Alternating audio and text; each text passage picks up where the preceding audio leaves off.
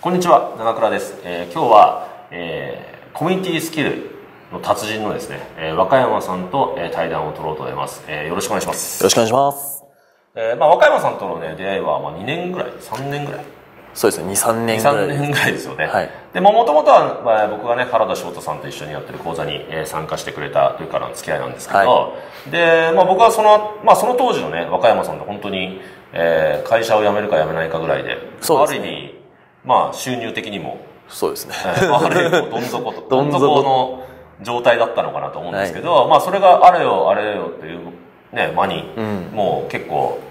なレベルまでえ来たっていうふうにね、えー僕は見てて思っててじゃあそのねえ秘訣は何なのかっていうふうに考えた時にやっぱり俺はコミュニティスキルうん。っていうものがもう本当に抜群だった、まあ、俺が今まで人生で43年近く生きてる中で一番そのコミュニティスキルっていうのは持ってるのが若山さんだと思うしで今後一番必要となるスキルが多くの人にとって必要なスキルが、うん。まあ、コミュニティスキルだと思うんですね。だから今回ちょっと対談をさせてもらってまあいろいろえー教えていただこうかなというふうに思ってるんですけども、はい。やっぱり僕はやっぱコミュニティスキルを身につけることによって何がねえーメリットがあるかっていうと、まあ、例えばビジネスやってる人だったら、うんえーある意味こうリストがゼロでも1億円ぐらい売り上げちゃうこともできるっていうのがまず1点。で,、うん。あとはまあビジネス興味ないっていう人がいいたとしても、まあえー僕はいつも言ってる通りコミュニティに入いいコミュニティに入るかどうかが人生全てで、うん。でいいコミュニティに入ればいい仲間いい人間関係ができる、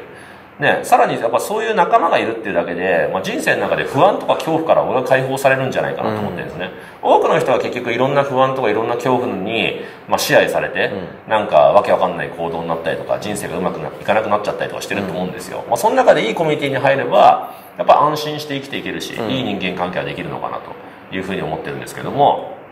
じゃあまず最初にねコミュニティスキルっていうふうに考えた時に僕は和歌山さんが優れてるなっていうふうに思ってるのは、はい。そのコミュニティに対してすごい貢献するうん。っていう姿勢がすごいじゃないですか、はい。で例えばじゃあそのコミュニティを盛り上げるために、うん。やっぱりこういろいろな面で気を使うってことなんですけど、まあ、はいそういうのってどこで身につけたんですか？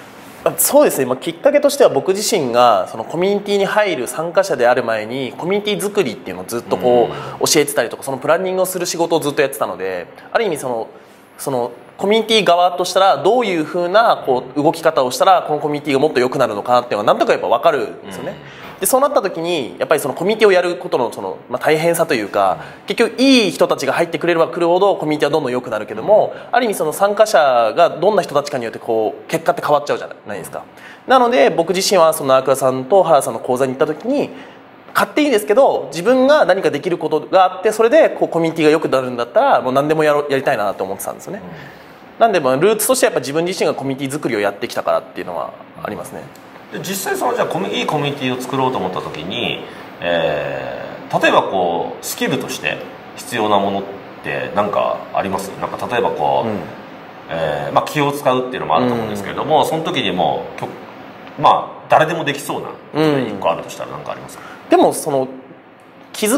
いっていうのはその通りだと思うんですけど気遣いの前にどれだけその空気感を読めるかっていうところだと思うんですよね、はい。例えばそういう気遣いをしろって言われた時に気遣いっていうのがなかなか今までやったことがない人であったりとかこう実際お前気遣いできないなって言われた人からすると結局何が気遣いかって分かんない。と思うんですね。でその場合っていうのはある意味その仮説と検証だと思うんですけどもそのもし自分が運営者の立場でそのどんな人がどういう行動をしてくれたら喜ぶかなとかこの場が盛り上がるかなとかっていうのを想像しながらそれを前提にじゃあこうこういうふうにしたら盛り上がるだろうなっていう空気感が読めたらそれに対して行動を起こすっていうことだと思うんですけど、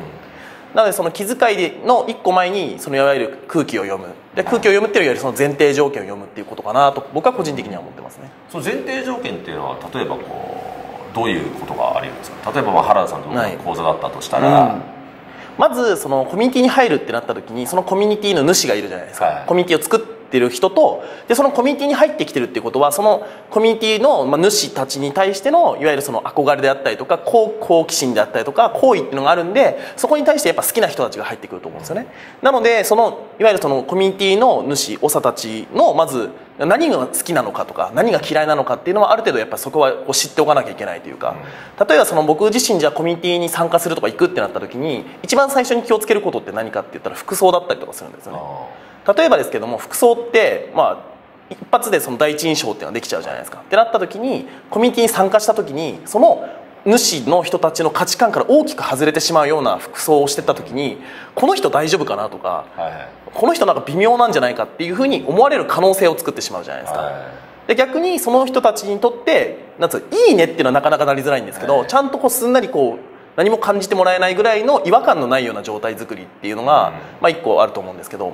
そういうふうにそのコミュニティの長たちを見ながらそこに対したその適切な行動をしていくっていうのが一つの前提条件かなと思ってますね。そういうのってあれですよね、まあ、コミュニティに限らずすげえ重要じゃないですか、うん、その相手に、まあ、相手に合わせるとかじゃないんですよね、うん、合わせるとかじゃなくてそのなんていうのかな、まあ、今言った通りいいねってなるのはやっぱすげえ大変だと思うんですよ、うん、ただこうなんであえてそんな格好で来るのみたいなやつもいるわけじゃないですか。実際問題。それってやっぱりなんか僕がいつも言ってるようにですねそのまあ、自分のことしか考えてない、うん、だ人だと思うんですよね、うん、で結果的に自分のことしか考えてない人っていうのはやっぱりこう、まあ、ビジネスも絶対うまくいかないし、うん、人間関係もうまくいかない、でもっと言うと、まあ、僕なんかいつも情報発信とか教えてるんだけど情報発信が下手な人たちっていうのは結局自分のことしか考えてないんですよね、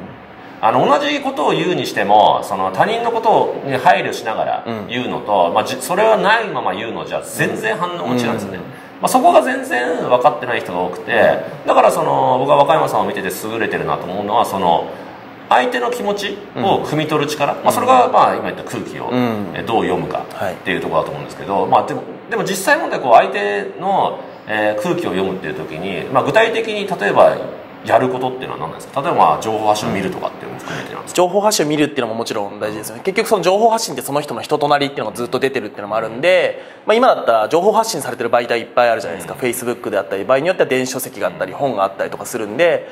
全部はきついとは思うんですけどもそれとでもやっぱある程度最新の情報であったりとか逆にこう昔の情報を見ながらこの人はこういう人なんじゃないかっていうのをある程度こうやっぱりこう最初に知っておくっていうのが一つかなっていうのは思いますね。で結構これってこう難しいのが何でも物事ってそうだと思うんですけど絶対的な答えってないじゃないですか、はい、人によってはこれがいいねって言われるけど人によっては全く同じことをやって余計なことすんじゃねえよっていうふうになってしまうパターンもあるんで結局そこの柔軟性というかあとは僕自身こうやってきたことでいうととにかくその多くの人を見てきたっていうのもあるんで、その中でこうある程度こう正解率というか整合性の高いようなこう答えが出せてるっていうのはあると思うんですけど。実際ちょっとあのー